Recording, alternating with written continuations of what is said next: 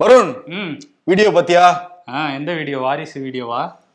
இன்னும் வாரிசுல இருந்து இளைஞர்கள் வெளியே வரலையா? சினிமாவை தாண்டி இன்னொரு உலகம் இருக்கு. சும்மா தான் சொன்னேன். அது அந்த வீடியோ நானும் பார்த்தேன். ஒரு. வீடியோ இல்ல ஏழு எட்டு வீடியோ இருக்கு. அதுவும் ஏழு வருஷத்து பழைய வீடியோலாம் பரப்பிட்டு இருக்காங்க வாட்ஸ்அப் வசந்தி அக்கா வாயர்கள் வந்து கிளம்பிட்டாங்க. எல்லா பக்கமும் அந்த வீடியோக்கள் பரவிக்கிட்டு இருக்கு. என்ன வீடியோங்கிறத ஷோல பார்த்தலாமா ம். ஓகே ஷோக்குள்ள போயிடலாம். Welcome to the imperfect show India முழுவதும் என்ன வீடியோ பரவிக்கிட்டு இருக்குன்னா தமிழ்நாட்டுல வடமாநிலத்தவர் தாக்கப்படுற மாதிரி ஒரு வீடியோ பரவிக்கிட்டு இருக்கு. அதில் டெக்ஸ்ட்லாம் இருக்கு. தமிழ்நாட்டில் வந்து வடமாநிலத்தவர்களுக்கு பாதுகாப்பு இல்லை அப்படிங்கிற மாதிரி ஃபுல்லாக பரவிக்கிட்டு இருக்கு. முக்கியமாக தமிழ்நாட்டில் வேலை செய்கிற வடமாநிலத்தவர்கிட்ட பிறன உடனே கொஞ்சம் பதட்டம் ஏற்பட்டிருக்கான் இது ஒரு தனி ட்ராக்கு இன்னொரு ட்ராக் என்னன்னா நிறைய பேர் ரயில் நிலையங்களில் அவங்க ஊருக்கு வந்து கிளம்பிக்கிட்டு இருக்காங்க. இந்த வீடியோ போடுறதுனால தான் கிளம்புனாங்கன்னு சொல்லிட்டு திருப்பி இந்த இன்னொரு வதந்தியும் வந்து கிளம்பிடுச்சு மொத்தம் ரெண்டு வதந்தி கிளம்பி இருக்கு ஆமா ரெண்டு வதந்தி. அது. மட்டும் இல்லாம நிறைய வீடியோ அந்த நம்ம கோவையில நடந்த அந்த நீதிமன்ற வளாகத்தை ஒட்டி நடந்த கொலையை பத்தி டீட்டெயிலா பேசியிருந்தோம்ல. அந்த வீடியோலாம் எடுத்து போட்டு இது வந்து பீகார்காரரை வந்து அடிச்சு கொல்றாங்க அப்படிங்கிற மாதிரி போட்டுட்டு இருக்காங்க. ஆமா. இன்னொரு பக்கம் ராஜஸ்தான் ஜோத்பூர்ல நடந்த ஒரு வீடியோ எடுத்து போட்டு அது பார்க்கும்போதே தெரியுது தமிழ்நாடு இல்லைன்னு.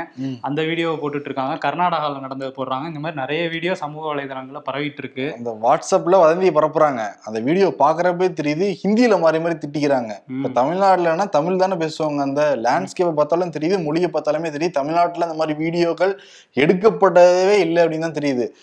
டிஜிபி சைலேந்திர பாபு என்ன சொல்றாருன்னா திருப்பூர்ல ஒரு சம்பவம் நடந்தது. அது ரெண்டு கும்பலுக்கு இடையே நடந்த சம்பவம் மட்டும்தான். கோயம்புத்தூர்ல நடந்த சம்பவமும் ரெண்டு கும்பலுக்கு இடையே நடந்த சம்பவம் மட்டும்தான். வட மாநிலத்தவர்கள் எங்கேயுமே தமிழ்நாட்டுல பாதிக்கப்படவே கிடையாது. அமைதி பூங்காவா இருக்கு. தேவையில்லாம சட்ட ஒழுங்கு சீர்குலைன்னு நீங்க நினைச்சீங்கன்னா வதந்தி பரப்புறவங்க மீது கடுமையான நடவடிக்கை எடுக்கப்படுங்கிறத சைலேந்திர பாபு வந்து சொல்லியிருக்காரு. சொல்லியிருக்காரு. ஏழு ஆண்டு சிறை தண்டனையும் விதிக்கப்படும் அப்படின்னு சொல்லியிருக்காரு. இதுல.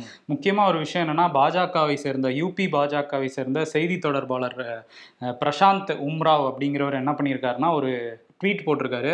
அந்த ட்வீட்ல வந்து தமிழ்நாட்டில் இதுவரையும் பன்னெண்டு பீகாரிகள் வந்து கொல்லப்பட்டிருக்காங்க. தமிழ் தெரியாதுங்கிற ஒரே காரணத்துக்காக ஹிந்தியில பேசுறாங்க போஜ்புரியில பேசுறாங்கங்கிற காரணத்துக்காக கொல்லப்பட்டிருக்காங்க அப்படின்னு சொல்லி அவர் ஒரு ட்வீட் போட்டிருக்காரு. அவர் மேலேயும் தமிழ்நாடு காவல்துறை வந்து வழக்கு பதிஞ்சிருக்காங்க அந்த. ட்வீட்ல ஒரு போட்டோ ஆட் பண்ணியிருக்காரு அதுல வந்து தேஜஸ்வி யாதவும் ஸ்டாலினும் சமீபத்துல எடுத்துக்கிட்ட அந்த புகைப்படத்தை ஆட் பண்ணியிருக்காரு.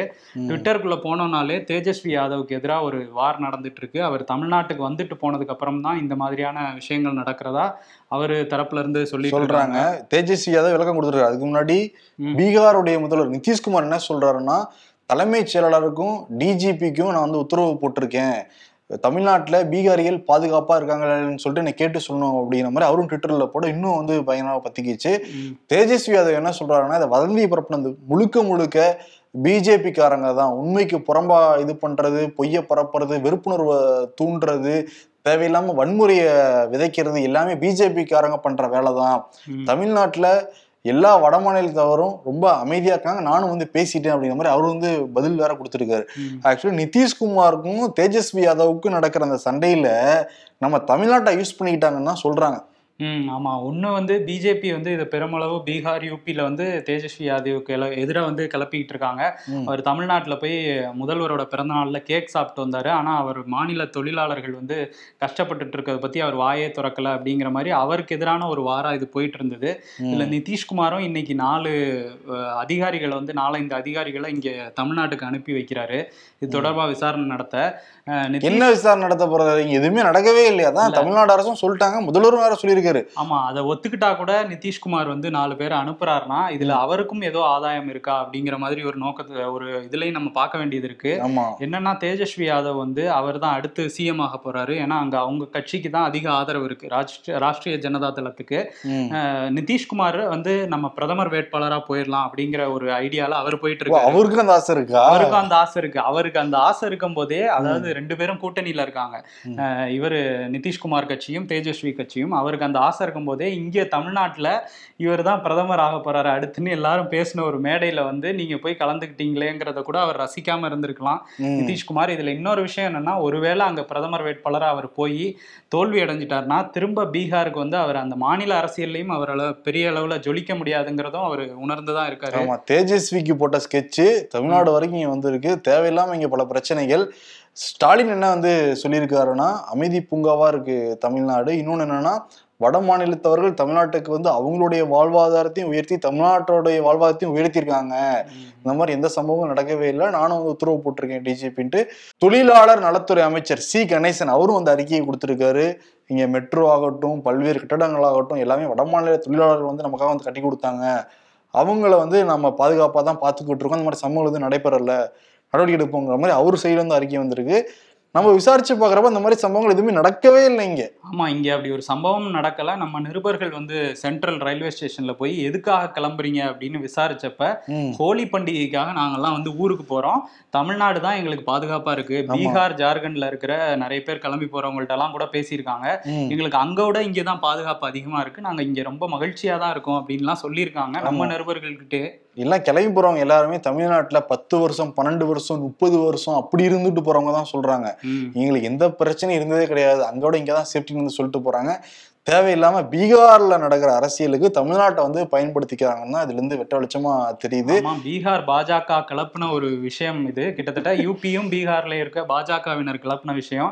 அதுல நிதிஷ்குமாரும் குளிர்காயிறாரோ அப்படிங்கிற சந்தேகமும் இல்லாம இல்ல. இருக்கு. இன்னொரு பக்கம் தமிழ்நாடு பாஜக தலைவர் அண்ணாமலை என்ன சொல்றாருன்னா அந்த மாதிரி சம்பவங்கள் தமிழ்நாட்டில் நடக்கவே இல்லை. பீகார் மாநில பாஜக தலைவர்கிட்ட பேசினாராம் ம். இந்த மாதிரி நடக்குதாமே நீங்க பாருங்கன்னு சொல்லிட்டு உடனே சொல்ற மாதிரி சம்பவம் நடக்கவே இல்லை எல்லாம் பாதுகாப்பா இருக்காங்க. இந்த விஷயத்துல அரசியல் செய்ய எதுவுமே இல்லைங்கிறதையும் சொல்லியிருக்காரு. அவர். எந்த என்ன பாயிண்ட் கிடைக்கும்னு நினைச்சுக்கிட்டு இருக்கிற அண்ணாமலையே இப்படிதான் சொல்றாரு. வானதி சீனிவாசன் என்ன சொல்றாங்கன்னா இந்த மாதிரி வதந்தி பரப்புறவங்க மீது தேசிய பாதுகாப்பு சட்டத்துல கைது செய்யணும்னு சொல்லிட்டு அவங்க ஒரு சைடு அறிக்கை கொடுத்துருக்காங்க. கொடுத்திருக்காங்க. அதாவது நான் அவர் அண்ணாமலை சொல்லும் போது என்ன சொல்றாருன்னா இந்த விஷயத்துல நான் சொல்றேங்க. தமிழ்நாடு அரசும் காவல்துறையும் சரியா நடந்துகிட்டு இருக்காங்க அப்படின்னு அவரே பேசுறாரு. தமிழ்நாட்டுல எல்லா கட்சிகளும் இந்த விஷயத்துல ஒரே புள்ளியில நிக்கிறத வந்து நம்ம பார்க்க முடியும் அதிமுகவே என்னப்பா அதிமுக வரவே இல்லையாப்பா அதுக்குள்ளார? அதிமுக வந்து அவங்க அவங்க பஞ்சாயத்தே பெருசாயிட்டு இருக்குல்ல. கோர்ட்டு கேஸ்னு போயிட்டு இருக்கு. இன்னைக்கு வர இப்ப மார்ச் ஒன்பதாம் தேதி வந்து மாவட்ட செயலாளர்கள் கூட்டத்தை வந்து எடப்பாடி கூட்டியிருக்காராம். அதுல பிஸியா இருந்துட்டு இருப்பாருன்னு நினைக்கிறேன். ரெண்டு நாள் கழிச்சு அறிக்கை விடுவாங்க. ரெண்டு நாள் மூணு நாள் கழிச்சு அறிக்கை வரும். ஓபிஎஸ் வந்து ஒரு மூணு நாள் கழிச்சு தான் அறிக்கையே மூணு விட்டுருந்தாரு நாள் நாலு நாள் கழிச்சு அறிக்கை விட்டா எப்படி கட்சி டெவலப் பண்ணுவார் அவரு? எல்லாமே ஸ்லோ ப்ராசஸா இருக்கு பாருங்க ஆரம்பத்துல இருந்து அவர் சைடு. விஜயகாந்த் அப்படிதான். பாவம் விஜயகாந்த் பேர்ல அறிக்கை வருது அந்த விஜயகாந்த் அதை படிச்சு அனுப்புறாரா? இல்ல அவருக்கு அவரோட பேர்ல அனுப்புறாங்களாங்கிறது தேமுதிகவுடைய அந்த தலைமை கழகம் இருக்குல்ல. மூணு பேர் கொண்ட குழு. குழு. பிரேமலதா சுத்தீசி விஜயபிரபாகர் அவங்களுக்கு மட்டும் தான் தெரியும். அந்த அறிக்கையில் என்ன இருக்குன்னா பணநாயகம் தான் வந்து வென்றிருக்கு. இவங்க வந்து துஷ்பிரயோகம் பண்ணியிருக்காங்க நான் கூட புதுசா எதுவும் இருக்குமோன்னு நினைச்சேன். அதே. பணநாயகம் தானா? அது விஜயகாந்த் பேர்ல வந்திருக்குப்பா. விஜயகாந்த் பேர்ல வந்திருக்கு. திருப்பி மீண்டெழுவோம் பீனிக்ஸ் பறவை மாதிரி மீண்டெழுவோம் அப்படின்னு சொல்லிட்டு தேமுதிக சொல்றாங்க. பட் விஜயகாந்த் படிச்சிருந்தா ரொம்ப சந்தோஷப்பட்டிருப்பாரு. விஜயகாந்த் படிச்சிருந்தாருன்னா வருத்தம் தான் பட்டிருப்பாரு. இப்ப இருக்க நிலைமையை பார்த்து இவங்க கையில எல்லாம் கட்சி மாட்டிக்கிச்சே அப்படிங்கிற மாதிரி. ஓபிஎஸும் அதே மாதிரி அந்த மூணு நாள் கழிச்சு அறிக்கை விட்டார்ல எடப்பாடிங்கிற துரோகி கையில சிக்கினதுனால தான் வந்து தோல்வி அடைஞ்சிருச்சு அதிமுக அப்படிங்கிற மாதிரி சொல்லியிருந்தாரு. ஏன் இவ்வளவு சீக்கிரம் சொல்லியிருக்காரு? இன்னும் நாலஞ்சு நாள் கழிச்சு கூட சொல்லியிருக்கலாம். இல்ல அவர் அந்த துக்கத்துல இருந்து கொஞ்சம் வெளியே வரலன்னு அவரோட ஆதரவாளர்கள்லாம் சொல்றாங்க. அதனாலதான் லேட்டா வந்துச்சுன்னு சொல்லிட்டு இருக்காங்க தமிழ்நாட்டில் நடந்த ஒரு முக்கியமான வழக்கு தருமபுரியில வச்சாத்தி கிராமத்துல ஆயிரத்தி தொள்ளாயிரத்தி தொண்ணூத்தி ரெண்டாம் ஆண்டு சந்தன கடத்தல் நடத்துறாங்களா இல்லையான்னு சொல்லிட்டு ஆய்வு பண்றோம்னு சொல்லிட்டு அந்த கிராமத்துக்குள்ள புகுந்த வருவாய்த்துறை காவல்துறை வனத்துறை. அந்த கிராமத்தையும் சூறையானாங்க சூறையானது மட்டும் இல்லாமல் பதினெட்டு பெண்களை பாலியல் வன்கொடுமையும் வந்து செஞ்சாங்க. நீதிமன்றத்தில் தொடர்ந்து வழக்கு நடந்துட்டு இருந்தது. அதில் வன்கொடுமை செய்த பதினேழு பேருக்கு தண்டனை கொடுத்தது மட்டும் இல்லாமல் அப்போ அந்த ஆய்வுக்கு போன இரநூத்தி அறுபத்தொம்போது பேருக்கும் தண்டனை கொடுக்கப்படும் சொல்லிட்டு நீதிமன்றம் வந்து சொல்லியிருந்தாங்க. சென்னை உயர்நீதிமன்றத்தில் தண்டனை எங்களுக்கு கொடுக்கக்கூடாது அப்படிங்கிற மாதிரி வந்து எதிர்த்தரப்பு வழக்கு போட சென்னை உயர்நீதிமன்றம் நேரடியாவே இப்ப களத்தில் இறங்கி விசாரிக்க ஆரம்பிச்சிருக்காங்க. நீதிபதி வேல்முருகன் அந்த வச்சாத்தி கிராமத்திலே போய் விசாரணை பண்ணிக்கிட்டு இருக்காரு. ம் ஆமா. நேரடியா போய் விசாரிக்க விசாரிக்கிறோம் அந்த மக்களை அப்படின்னு சொல்லிட்டு அங்க போயிருக்காங்க. இதுல வந்து வச்சாத்தி கிராம மக்களுக்கு வந்து நீதி கிடைக்கணும் ஆமா. அப்படின்றதுதான். கிட்டத்தட்ட முப்பது வருஷமா நடந்துகிட்டு இருக்குப்பா. ம். இப்ப ஒரு பழமொழி சொல்லுவாங்களா இல்லையா? தாமதிக்கப்பட்ட நீதி மறுக்கப்பட்ட நீதிக்கு சமம். முப்பது வருஷம் ஆயிருச்சு. நிச்சயம் இனிமேல் தீர்ப்பு கொடுத்தாங்கன்னா தண்டனை கொடுத்தாங்கன்னா ரொம்ப கடுமையான தண்டனையா இருக்கணும். அதே மாதிரி இன்னொரு வழக்கு இந்தியாவையே உழுக்குன ஒரு வழக்குன்னு சொல்லலாம். உத்தரப்பிரதேசத்தில் அந்த ஹத்ராஸ் மாவட்டத்தில் நடந்த அந்த பாலியல் சம்பவம். அதில் வந்து பட்டியலின பெண் வந்து பாலியல் வன்கொடுமை செய்யப்பட்டாங்க. கூட்டு பாலியல் வன்கொடுமை. ஒரு நாலு. பேர் வந்து அதுல கைது செய்யப்பட்டு சிபிஐ தொடர்ச்சியா விசாரணை எல்லாம் நடத்தினாங்க. அதுல வந்து இப்போ சிறப்பு நீதிமன்றம் வந்து தீர்ப்பு கொடுத்துருக்காங்க. ஹத்ராஸ் சிறப்பு நீதிமன்றம். அதுல மூணு பேர் வந்து அவங்கள அவங்க நிரூபிக்க முடியல அப்படின்னு சொல்லிட்டு அவங்கள விடுதலையே பண்ணிட்டாங்க. ஒரு ஆளுக்கு மட்டும் ஆயுள் தண்டனை கொடுத்துருக்காங்க சந்தீப்ங்கிற நபருக்கு. அவர் தான் முக்கிய குற்றவாளியா வந்து போலீசாராலையும் சொல்லப்பட்டவர். ஆனா அவருக்குமே எதுக்கான தண்டனை அப்படின்னு பார்த்தா அவர் வந்து மரணம் மரணம் ஏற்படுத்துற வகையில் அந்த பெண்ணை தாக்கியிருக்காரு அப்படின்னு சொல்லி தான் வந்து அவருக்கு தண்டனை கொடுக்கப்பட்டிருக்காங்க. ஒரு பாலியல் வன்கொடுமை நடந்ததுக்கான ஆதாரமே இல்லைன்னு சொல்லியிருக்காங்க. இது ஒரு பெரிய அதிர்ச்சியா தான் இருக்குது. கூட்டு பாலியல் உட்கொடுப்பு நடந்திருக்கு. ஒரு பெண்ணே இறந்து போயிருக்காங்க. ஆனா ஒரு ஒரு மட்டும் தான் குற்றவாளியா? ம். அதுவும் இந்த சம்பவத்துல வந்து அந்த குடும்பத்தினருக்கே தெரியாம மாவட்ட நிர்வாகம் காவல்துறை எல்லாம் சேர்ந்து எந்த தடயமும் கிடைச்சிடக் கூடாது அப்படிங்கிறதுக்காக எரிச்சிட்டாங்க அப்படின்னு சொல்லி அந்த டைம்ல எதிர்க்கட்சிகள்லாம் வந்து பெரிய போராட்டம்லாம் நடத்துனாங்க. இந்தியா முழுக்க கொந்தளிச்சுதேப்பா. ம், ஆமா இந்தியா முழுக்குமே ராகுல் காந்தியே போனாரே அங்க. ஆமா நேரா போனாரு. நிறைய பேர் அங்க பார்க்க விடல அவங்க குடும்பத்தினரை. இப்பவுமே அவங்க குடும்பம் இருக்க. அந்த வீட்டுக்கு சுத்தி வந்து முப்பது சிஆர்பிஎஃப் வீரர்கள் வந்து நிறுத்தி வைக்கப்பட்டிருக்காங்களாம். யாரும் வந்து அவங்கள தாக்கிடக்கூடாது அப்படின்னு. அப்ப வந்து யூபியில எந்த அளவுக்கு இருக்குன்னு பாருங்களேன். இது வந்து தாக்கிடுவாங்க அப்படிங்கிற ரேஞ்சுக்கு தான் இருக்கு. அவங்க வீட்டுல இருக்கவங்க கிட்ட சில பேர் போய் பேசியிருக்காங்க நேஷனல் மீடியால ம். அப்ப என்ன சொல்லியிருக்காங்கன்னா எங்களால வெளியே வர முடியல. எங்க வீட்டுல மூணு பிள்ளைகள் இருக்காங்க. அவங்க பள்ளிக்கூடத்துக்கே போக முடியல. அரசு வந்து உங்களுக்கு எங்களுக்கு ஒரு இருபத்தஞ்சு லட்ச ரூபா கொடுத்தாங்க. அதை வச்சு தான் இப்போ வரையும் ஓட்டிட்டு இருக்கோம். எங்களுக்கு இது முடிஞ்சிருச்சுன்னா வேலை கூட கிடைக்காது. யாரும் வேலை தரது கூட ரெடியா இல்லைன்னு அந்த குடும்பமே ஒரு மோசமான நிலைமையில இருக்கு. அந்த நேரத்துல இப்படி ஒரு சம்பவமும் நடந்திருக்கு. இப்போ அதுல எதிர்த்தரப்பு வழக்கறிஞர் அதாவது அந்த பெண் தரப்பு வழக்கறிஞர் என்ன சொல்லியிருக்காங்கன்னா நாங்க இதை எதிர்த்து மேல்முறையீடு பண்ண போறோம் அப்படின்னு சொல்லியிருக்காங்க. ம். பாருங்க பாதிக்கப்பட்டவங்க வீட்டு சிறையில் இருக்க மாதிரி இருக்காங்க. பட் குற்றவாளிகள் வந்து தப்பிச்சு போயிட்டு இருக்காங்க ஒரு ஒரு மட்டும் தான் குற்றவாளியா? இது. என்ன வகையான நியாயம்னே தெரியவே இல்லை. இன்னொரு பக்கம் என்னன்னா தமிழ்நாட்டில் தொடர்ந்து நடந்துகிட்டு இருக்கு. இந்த ஆன்லைன் இந்த ரம்மியில எல்லாம் போய் விளையாடி தொடர்ந்து தற்கொலை நடக்கிறது. இப்போ சேலையூர்ல வினோத்குமார் அப்படின்னு சொல்லிட்டு அந்த மெடிக்கல் ஷாப் வச்சு நடத்திக்கிட்டு இருக்கிறோம் அவரு. ஆன்லைன்ல நிறைய கடன்கள்லாம் வாங்கி வந்து இருபது லட்ச ரூபா பணத்தை போட்டு விளையாடி இருக்காரு எல்லாமே லாஸு இப்போ தற்கொலை பண்ணி இறந்து போயிட்டாரு. ஆமா. இந்த மாதிரி நடக்கிற ஒவ்வொரு தற்கொலைக்கும் ஆளுநர் தான் காரணம்னு சொல்லிட்டு அப்பவே சொன்னாங்க. இந்த சட்ட மசோதா நிறைவேற்றவே இல்லை. கொடு அப்பு ஒப்புதல் கொடுக்கவே சொல்லிட்டு ஆளுநர் மேலே தான் சொன்னாங்க. இப்போ ஆளுநர் தான் எல்லாரும் கை காமிக்கிறாங்க. தமிழ்நாட்டில் அனைத்து சாதியினரும் அர்ச்சகராகலாம் அப்படிங்கிற திட்டத்தை ரெண்டாயிரத்தி ஏழாம் ஆண்டு கொண்டு வந்தாங்க. அதற்கு பிறகு நீதிமன்றம் போய் அப்படியே நிறுத்தி வச்சிருந்தாங்க. திருப்பியும் வந்து ஸ்டாலின் கவர்மெண்ட் வந்ததுக்கு பிறகு அது புத்துயிர் பெற்றது. இருபத்தெட்டு பேருக்கு வந்து நியமன ஆணையெல்லாம் கொடுத்தாங்க. இப்போ அதில் ரெண்டு பேருடைய நியமன ஆணையை வந்து ரத்து பண்ணியிருக்காரு. சென்னை உயர்நீதிமன்றத்துடைய மதுரை கிளை அதில் இருக்கிற நீதிபதியாக இருக்கிற ஜிஆர் சுவாமிநாதன். ஜிஆர் சுவாமிநாதன் நீதிபதி. ஆகம விதிப்படி நியமிக்கப்படலைன்னு சொல்லிட்டு ரத்து பண்ணியிருக்காரு. ரத்து பண்ணியிருக்காரு. இதுக்கு நிறைய எதிர்ப்புகள் கிளம்பிட்டு இருக்கு. எந்த விதிப்படின்னு தெளிவா சொல்லுங்க அப்படிங்கிற மாதிரியான கேள்விகளும் இருக்கு. திமுக சைட்ல இருந்து சொல்லிட்டு இருக்காங்க சில பேர் சமூக வலைதளத்துல அதே மாதிரி ஊப்பில பாத்தீங்களா சட்டமன்ற அந்த வளாகத்துக்குள்ளேயே நீதிமன்றம் வளாகம் மாதிரி ஒரு ஆமா மாத்தி கூண்டெல்லாம் கொண்டு வச்சு கொண்டு வந்து வச்சு அதுல ஒரு ஆறு காவல்துறை அதிகாரிகள் நிறுத்தி சபாநாயகர் வந்து விசாரிக்கிறாரு. அது என்ன விஷயம் அப்படின்னா ரெண்டாயிரத்தி நாலுல. அப்ப பிஜேபி எம்எல்ஏவா இருந்த சலீல் வைஷ்ணவ் அப்படிங்கிறவர் என்ன பண்ணிருக்காருன்னா ஏதோ மனு கொடுக்க கலெக்டர் ஆபீஸ்க்கு போயிருக்காரு. அப்ப இவங்களை வந்து தடுத்துவாங்களாம் அவங்க இந்த ஆறு காவல் அதிகாரிகளும். அவங்கள வந்து இப்ப நான் வந்து கேஸ் கொடுக்குறேன்னு சொல்லி சட்டமன்றத்துல வந்து இது புகாரா கிளப்பியிருக்காரு இப்ப அவர் வந்து மேலவை உறுப்பினரா இருக்காரு. அவர் வந்து கிளப்பினோன்னா சரி நாங்கள் இது விசாரிக்கிறோம் அப்படின்னு சொல்லி அங்கே நீதிமன்ற செட்டப்பில் சபாநாயகர் விசாரித்து அவங்க ஆறு பேருக்கும் வந்து ஒரு நாள் சிறை சிறைனா எப்படின்னா சட்டமன்ற வளாகத்துக்குள்ளேயே ஒரு அறையை ஏற்பாடு பண்ணி அதில் ஆறு பேரையும் நைட்டு பன்னெண்டு மணி வரையும் அடைச்சி வச்சு அவங்களுக்கு சாப்பாடு உணவு தண்ணீர்லாம் நாங்கள் கொடுக்க சொல்கிறோம்னு சொல்லி இதை பண்ணியிருக்காங்க. அது ரெண்டாயிரத்தி நாலில் சமாஜ்வாடி கவர்மெண்ட் இருந்துச்சு. இப்போ எதிர்க்கட்சி தலைவராக இருக்கிற அகிலேஷ் யாதவோட அப்பா முலாயம் சிங் யாதவ் வந்து சீஃப் மினிஸ்டராக இருந்தார். அப்போ என்னை அவமானப்படுத்திட்டாங்கன்னு சொல்லி இவ்வளோ வருஷம் கழிச்சு எனக்கு நீதி வேணும்ன்ட்டு ஒருத்தர் போய் இது பண்ணியிருக்காரு. ஆனால் அங்கே நிறைய வழக்குகளுக்கு இன்னும் சரியான நீதி கிடைக்காம இருக்கு யூபியில் பாத்தீங்களா? இது வந்து ரெண்டாயிரத்தி நாலு இது பண்ணப்ப எவ்வளவு வேலை வெட்டி இல்லாம இருக்காங்கன்னு தானே தெரியுது இதுல. ஒரு சட்டமன்றத்துல மக்கள் பிரச்சனையை பேசாம இவங்களை ஏதோ தடுத்து நிறுத்திட்டாங்க அப்படிங்கிறதுக்காக ஒரு ஆறு காவல்துறை அதிகாரிகள் அதுக்கப்புறம் இவங்க தான் அந்த காவல்துறை அதிகாரிகள் தானே இவங்களுக்கு பாதுகாப்புலாம் கொடுக்குறாங்க. அவங்களே. இப்படி கூண்டுல நிறுத்தி ஒரு நாள் ஒரு ரூம் ரெடி பண்ணி எவ்வளவு வேலை இல்லாம இருக்காங்க தான் போல. இதெல்லாம் நினைச்சு சிரிக்கிறதா அழுகுதான்னு தெரியல. பட் ஆனா ஒரே சந்தோஷமா இருக்கு. இந்த மாதிரி காமெடி குத்துக்கெல்லாம் தமிழ்நாட்டுல நடக்கல. இங்க நிறைய காமெடி நடக்கும்னு வச்சுக்கோங்களேன். பட் வட மாநிலத்தில் நடக்கிற மாதிரி நடக்கலங்கிறது யூபில சின்ன ஆறுதல். யூபில நடக்கிற மாதிரிலாம் எங்கேயும் நடக்காது. ஆமா. அந்த மாதிரி தான் இருக்குது. டெல்லிக்கு போவோம். மணிஷ் சிசோடியாக்கு பெயில் கிடைச்சதா இல்லையா? அப்ளை பண்ணிக்கிட்டே இருந்தாரு பெயில் பண்ணிட்டு இருந்தாரு. இன்னைக்கு வந்து இன்னும் ரெண்டு நாள் எக்ஸ்டென்ஷன் கேட்டிருந்தாங்க. நாங்க கஸ்டடியில வச்சு விசாரிக்கணும் அப்படின்னு சொல்லி சிபிஐ அது மாதிரி கோர்ட் வந்து கொடுத்துருக்காங்க. அதனால மண்டே வரையும் வந்து கஸ்டடியில தான் இருப்பாரு. பெயில் கிடைக்கல அப்படிங்கிறது தான் இப்ப தகவல்.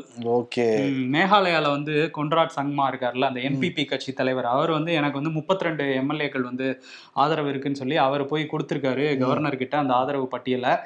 எதிர்த்தரப்புல யுனைடெட் டெமோக்ராட்டிக் பார்ட்டின்னு ஒரு பார்ட்டி இருக்கு. அவங்களும் எங்களுக்கு முப்பதுக்கு மேல ஆதரவு இருக்கு. முப்பத்தோரு எம்எல்ஏ ஆதரவு இருக்குன்னு போய் கொடுத்துருக்காங்க. அவங்க ரெண்டு பேர் கொடுத்ததுலையுமே வந்து ஹில்ஸ் பீப்புள் டெமோக்ராட்டிக் பார்ட்டிங்கிறது வந்து எங்களுக்கு தான் ஆதரவுன்னு கொடுத்துட்டு இருக்காங்க. யாருக்கு ஆதரவுங்கிறது இனிமே தான் தெரியும் யார். ஆட்சி அமைக்க போறா அப்படிங்கிறது. ஆளுநர் மண்டையை வச்சுக்கிட்டு இருப்பாரு நினைக்கிறேன் மேகாலயால. சரி அதே மாதிரி ஐநா இருக்காங்களே ஐநாக்கு போனதும் போனாங்கப்பா கைலாசா பெரிய தொடர்கதையா அதுவும் மாறிடுச்சு. ஐநாக்கு போன கைலாசா பிரதிநிதிகள் வந்து அந்த சமூகம் பொருளாதாரம் தொடர்பான விவாதத்துல கலந்துக்கிட்டு பேசினாங்க. அப்புறம் ஐநா வந்து அவங்க பேசலாம் நாங்கள் ஏத்துக்க மாட்டோம்னு சொன்னாங்க.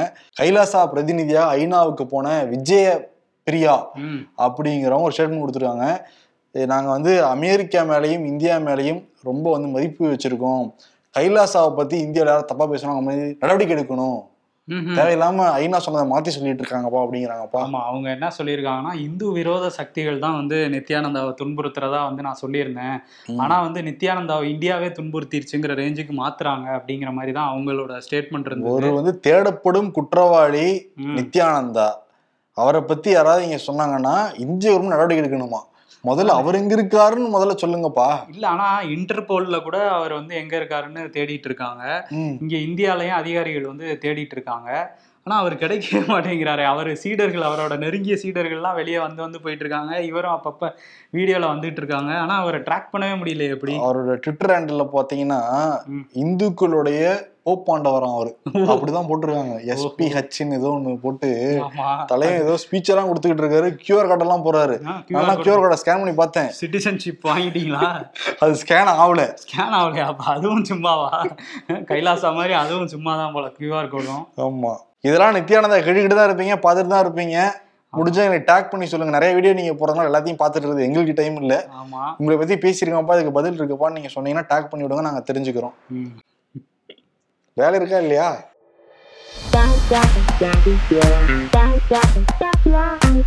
முப்பது லட்சத்துக்கு வீடு கட்டி வாடகைக்கு விட்டா மாசம் பத்தாயிரம் கிடைக்கும்.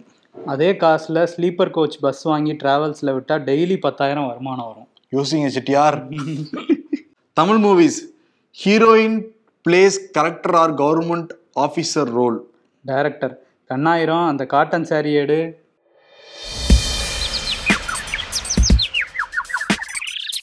அதானி பங்கு வீழ்ச்சி அடைஞ்சதுக்கு சந்தோஷப்பட்டீங்கல்ல அதுக்கு தான் உங்களுக்கு சிலிண்டர் விலையை உயர்த்தி இருக்கேன் அப்படிங்கிறாங்க. அப்படின்னு. ஜி டீ இருபது ரூபா சார் ஐயோ நேத்து பதினைந்து ரூபா தானே வாங்கினேன். சிலிண்டர் விலை ஐம்பது ரூபா ஏறி போச்சு சார் அது வீட்டு உபயோக சிலிண்டர் தானே? அதெல்லாம் எனக்கு தெரியாது. சிலிண்டர் விலை ஏறுனா டீ விலை ஏறும் அப்படிங்கிறாங்க. ஆக்சுவலி வந்து கமர்ஷியல் சிலிண்டரும் ஏற்றிருக்காங்க ஆமா ஏத்திருக்காங்க. இதோ வந்துட்டேன் வருண் ம். யாருக்கு விருது கொடுக்கலாம்? வதந்தியை வந்து பரப்பிட்டு இருக்காங்கல்ல அவங்களுக்கு கொடுக்கலாம். அந்த வதந்தின்னு சொல்லும்போது இன்னொரு வதந்தி இந்த மெட்ரோ ரயில் நிர்வாகத்துல சில பேர் டிக்ட டிக்கெட் பரிசோதகர்னு சொல்லிட்டு உள்ள போயிட்டு காசெல்லாம் அபராதம்லாம் வாங்கியிருக்காங்க. அதனால மெட்ரோல இருந்து ஒரு அறிக்கை வந்திருக்கு. அந்த மாதிரிலாம் கிடையாது. அப்படி எந்த டிக்கெட் செக்கரும் இருக்க மாட்டாங்க. கவனமா இருங்கன்னு சொல்லியிருக்காங்க. சரி இந்த வதந்திக்கு வருவோம். எப்படி எல்லாம் கிளம்புறாங்க பாத்தீங்களா இல்லையா? வேலை வெட்டிலாம் அங்க போய் நிக்கிறது நம்ம செக் செக்கரா நிக்கலாம் அப்படின்னு. அதுதான் வேலையே ஏமாத்துறது தான் வேலையே டிக்கெட் வச்சாதான் வெளியே வர முடியும். டிக்கெட் வச்சாதான் உள்ளே போக முடியும். இது கூட பேசிக் தெரியல. சரி ஓகே. நம்ம யாருக்கு கொடுக்கலாம்னா இந்த வாட்ஸ்அப் வசந்தி அக்கா வாயர்கள் இருக்காங்கல்ல. வாட்ஸ்அப் வாயர்கள். எதையாவது ஃபார்வர்ட் பண்ணிக்கிட்டே இருக்கிறது பொருளிகளை ஃபார்வர்ட் பண்ணிக்கிட்டே இருக்கிறது.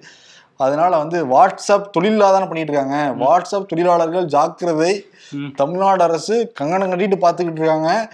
யாராவது தேவையெல்லாம் வதந்தி பரப்புனீங்கன்னா அப்படி லபக்குன்னு பிடிச்சிட்டு போய் ஏழு வருஷம் ஜெயிலில் போட்டுருவாங்க. பாத்துக்கோங்க பாத்துக்கோங்க பாத்துக்கோங்க பாத்துக்கோங்க ஆமா வடமாநில தொழிலாளர்கள் மாதிரி வாட்ஸ்அப் தொழிலாளர்களா? அதேதான். ஓகே அவங்க விஷயத்துல வதந்திகளை பரப்புறவங்களும் ஜாக்கிரதையா இருக்கணும். நம்ம தமிழ்நாடு அரசும் கொஞ்சம் வதந்திகளை கண்ட்ரோல் பண்றதுல கவனமா தான் இருக்கணும். ஆமா அதனால ஸ்டாலினுக்கும் டிஜிபிக்கும் சேர்த்து கொடுத்துடலாம் அந்த விருதை. ஓகே. வாட்ஸ்அப் தொழிலாளர்கள் ஜாக்கிரதை.